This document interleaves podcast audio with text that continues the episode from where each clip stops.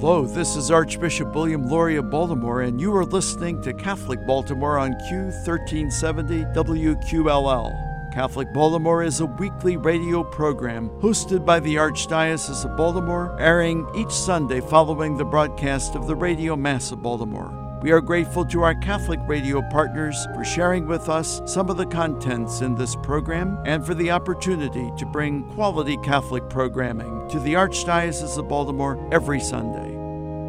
This is Sean Kane, and you're listening to Catholic Baltimore. We're here today with Carol Clues. She's the director of the Center for Pregnancy Concerns. Carol, thanks for being with us. It's a delight. Thank you for asking me.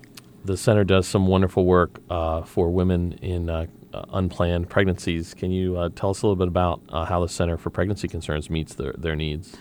The Center for Pregnancy Concerns is a pro life, faith based, nonprofit organization that's been around in, in, the Baltimore area for 35 years. The doors are open to women um, who are in need of material assistance, who um, may want pregnancy tests, who may need ultrasounds. Um, we have a long list of services, all of which are entirely free. Um, we are pro life, unequivocally. We are um, a nonprofit. We are we have our 501c3 status, um, and we've been around for 35 years. We're the oldest urban pregnancy resource center in the nation.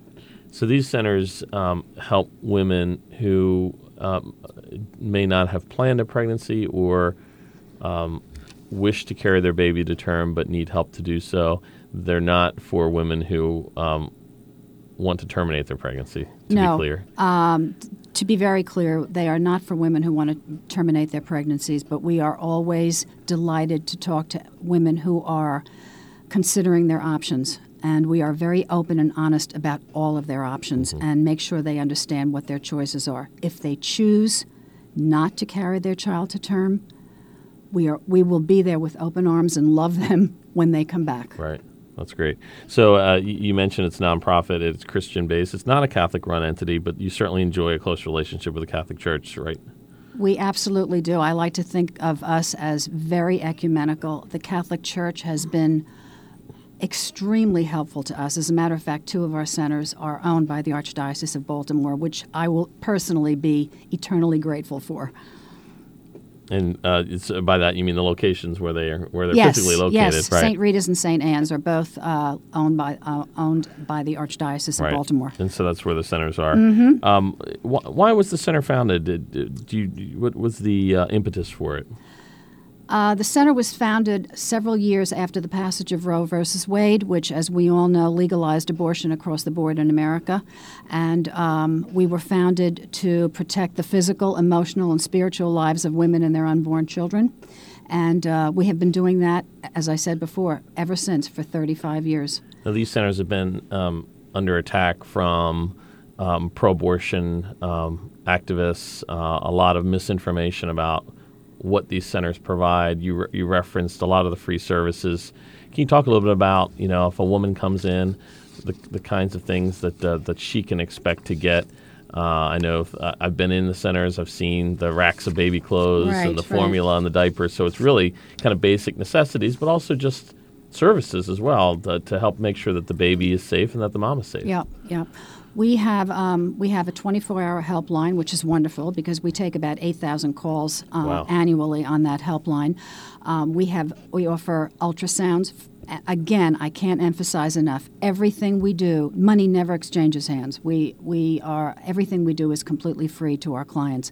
We have an Earn While You Learn program, which is taking off finally, and it's being uh, wonderfully received by by our clients.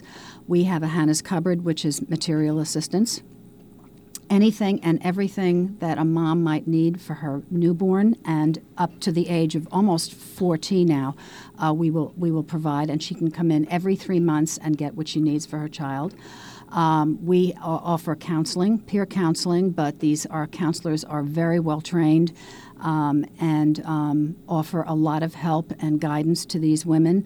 Um, we, our Earn While You Learn classes offer prenatal care, uh, parenting, baby care. Um, we do pregnancy tests.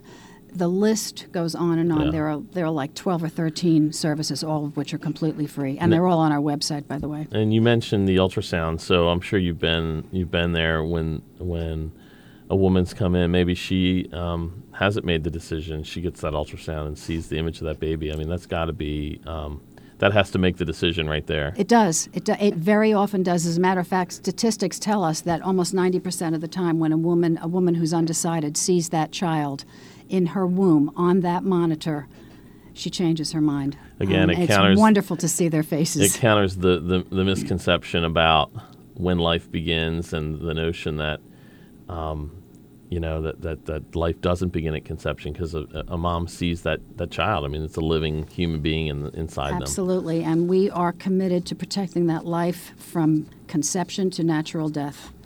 There is uh, more than uh, the locations you mentioned, uh, St. Anne's Church in East Baltimore and St. Rita's in Dundalk, and then you've got two other locations. We've got one in Essex um, on Eastern Boulevard, which is where our headquarters are also. Um, and we also have another location in Arbutus.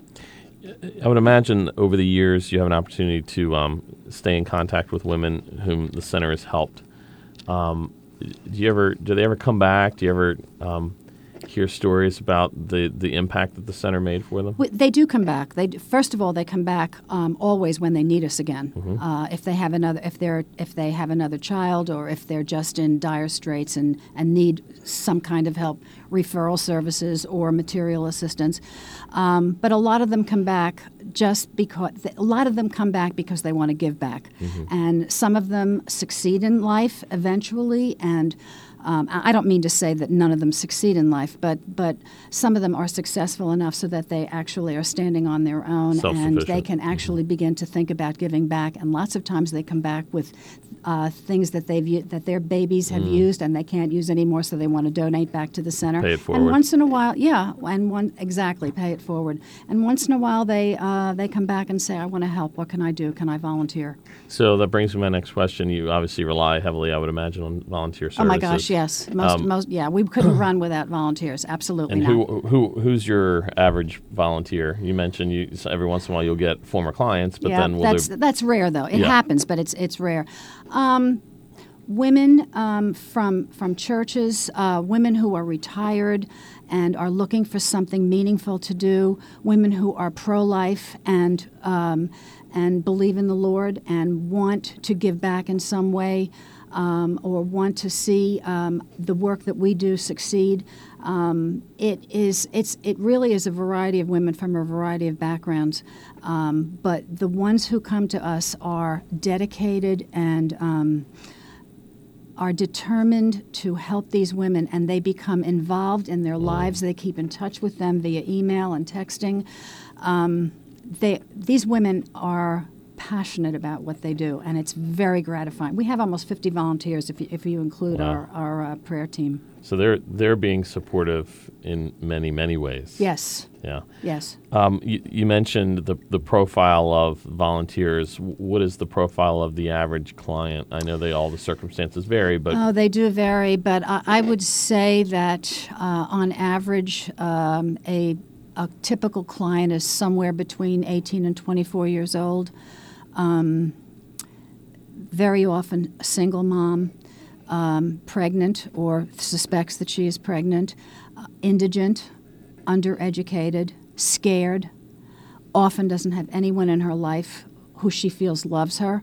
I have to say that sometimes these women get ready to leave the center, and of course they're, they leave with their arms full of wonderful Stuff, whatever yeah. they need, and they're always told that the Lord loves them, and they, the counselors, love them too. And a lot of these women have never been they have never been embraced and been told, "I love you" Never heard before. it. it is just amazing. And it is very gratifying to know that we are there on that level. That's pretty powerful.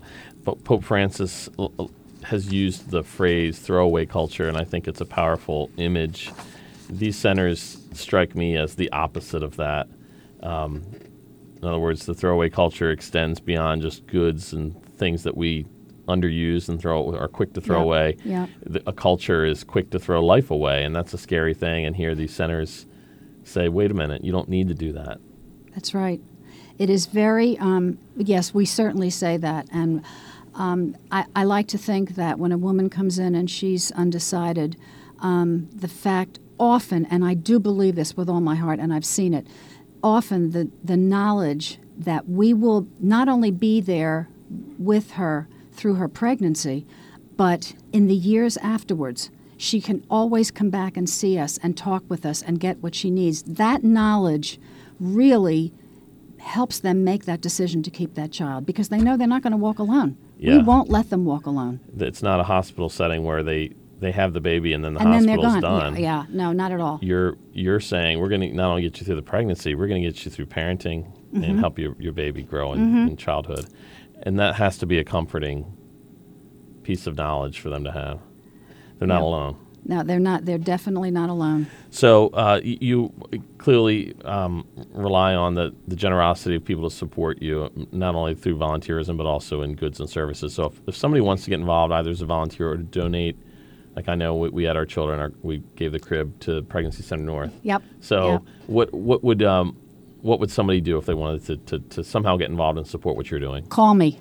410 391 6699. That's my office, and I'd be happy to talk to anyone who wants to volunteer or donate. And we also have a website. Great. What's the website? www.cpc4help.org. That's www.cpc4help.org. People can donate through that website. They can get involved. We have a baby bottle campaign that runs 365 days a year. We love schools and churches to get involved with that. It's it's a it's a huge part of our of our budget, um, and also they can keep up with the, the, our upcoming events. That's awesome. Uh, is Carol Clues from the Center for Pregnancy Concerns? Thanks for being with us today. Thank you very much, Sean. It was a pleasure. Catholic news from the Archdiocese of Baltimore and around the world with the Catholic Review. Cal Ripken Jr. joined hundreds of people November 17th for the dedication of the new Babe Ruth Field at Gibbons Commons, located across Caton Avenue from St. Agnes Hospital in southwest Baltimore. The Cal Ripken Senior Foundation, in partnership with St. Agnes Healthcare, dedicated its 60th Youth Development Park nationwide. In the spirit of my dad, the foundation uses baseball to help kids, Ripken said. We want to give them some guidance, a purpose, and a sense of direction that they can move in that has a positive and productive effect on the rest of their lives. The multi-purpose synthetic turf field is located on the site of the former Cardinal Gibbons School and the former St. Mary's Industrial School for Boys. The field is located on the exact spot where Babe Ruth played baseball when he was a student at St. Mary's Industrial School. For more information, visit CatholicReview.org. Can you put a dollar value on religion? One Georgetown University researcher has attempted something close to it, releasing findings from a study that says organized religion contributes, by one estimate, nearly $1.2 trillion to the United States, according to a Catholic News Service report. Brian Grim of the Religious Liberty Project at Georgetown recently unveiled findings of a study he conducted with Melissa Grim of the Newseum Institute. The study analyzed the economic impact of 344,000 religious congregations, ranging from Adventists to Zoroastrians around the country. Depending on which factors one considers, religion contributes $378 billion by the most conservative estimate, and up to $4.8 trillion to the United States annually according to the study. For more information, visit CatholicReview.org.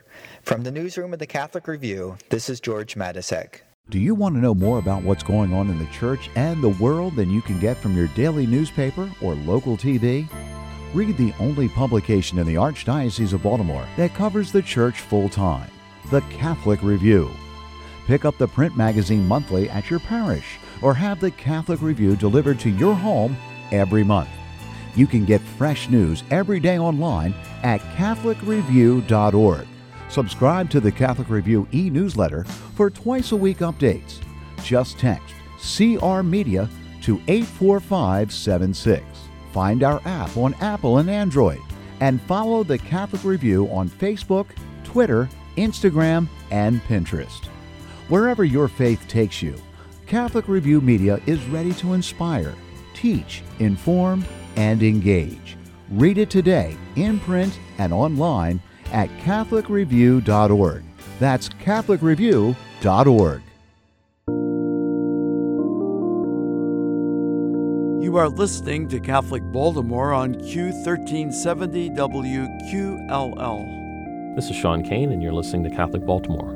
We're here today with Debbie Lattus of the Catholic Daughters of the Americas. She's uh, here to talk about the organization. Debbie, thanks for being with us. Thank you for having me. I'm excited to be here. Great. So tell us a little bit about the Catholic Daughters.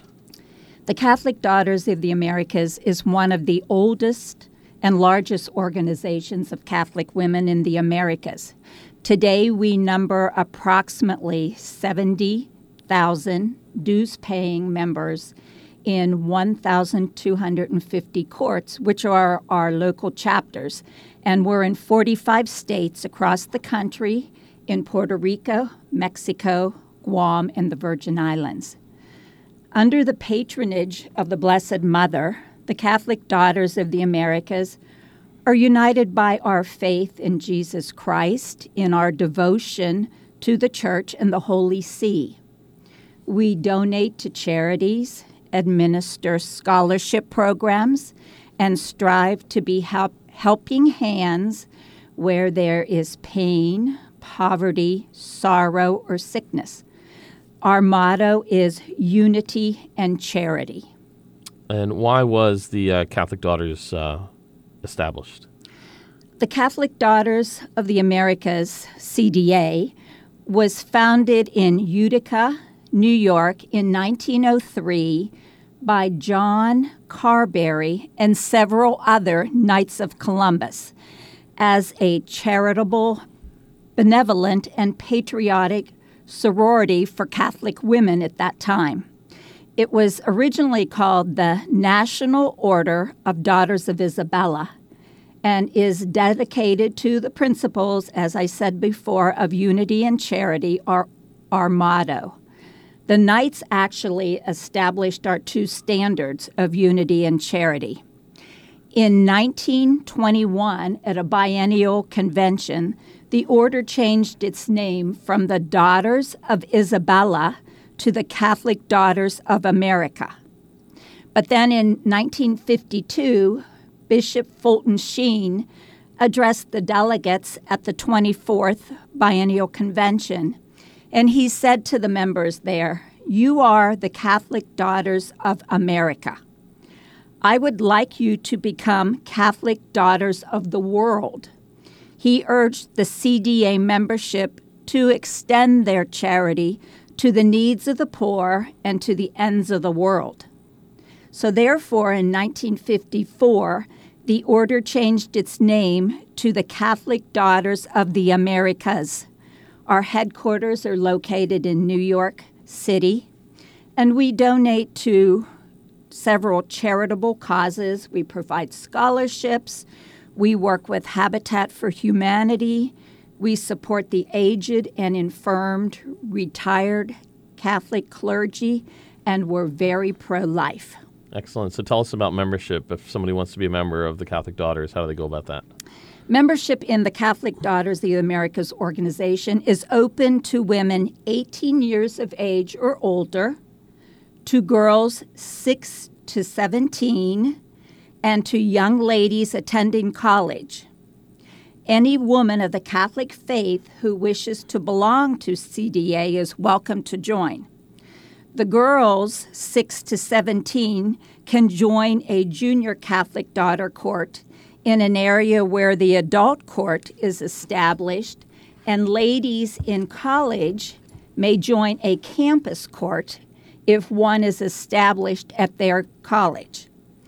Interested women can contact the national office in New York at CatholicDaughters.org or myself. And uh, how did you become involved? I became involved in 1995 when the Maryland State Court officers came to my parish to speak at the request of our priest. I wanted to belong to an organization of women who shared the same faith and values I had. I'm a charter member of Court Mary Frances in Brunswick, Maryland and our court will actually be celebrating its 20th anniversary in January of 2016. That's great. And what are some, you've referenced uh, support for pro life causes. What are some of the other initiatives that um, CDA seeks to support? Um, our main program under CDA is called the Circle of Love, and it's bound together by the common interest of love. And there are seven components under that. We have education, youth, and junior Catholic daughters. We have spiritual enhancement, quality of life, which is our social awareness, family, leadership, legislation. Then, in addition to the main central program, we support five national projects, which are Habitat for Humanity, Holy Cross Family Ministries, the Labouré Society, Smile Train, SOAR, which is support our aging religious.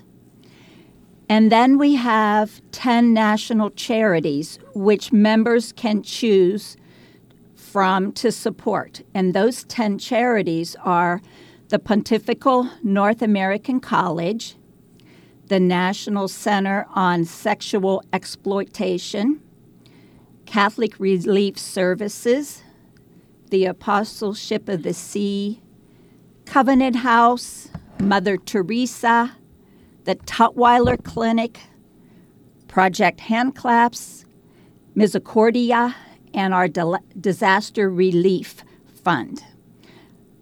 So you, uh, the CDA does a lot of work. we do a lot of work. That's a, that you've covered uh, a lot of ground there. So you, you certainly need every one of those seventy thousand members. Exactly. So th- to me, this strikes me as another example of a way that women can be further involved in the life of the church. Is it not? It is. It really is. Um, I can't speak for all the local courts, but for example, from um, the Catholic Daughters in my own parish through our leadership skills we've learned, through our spirituality.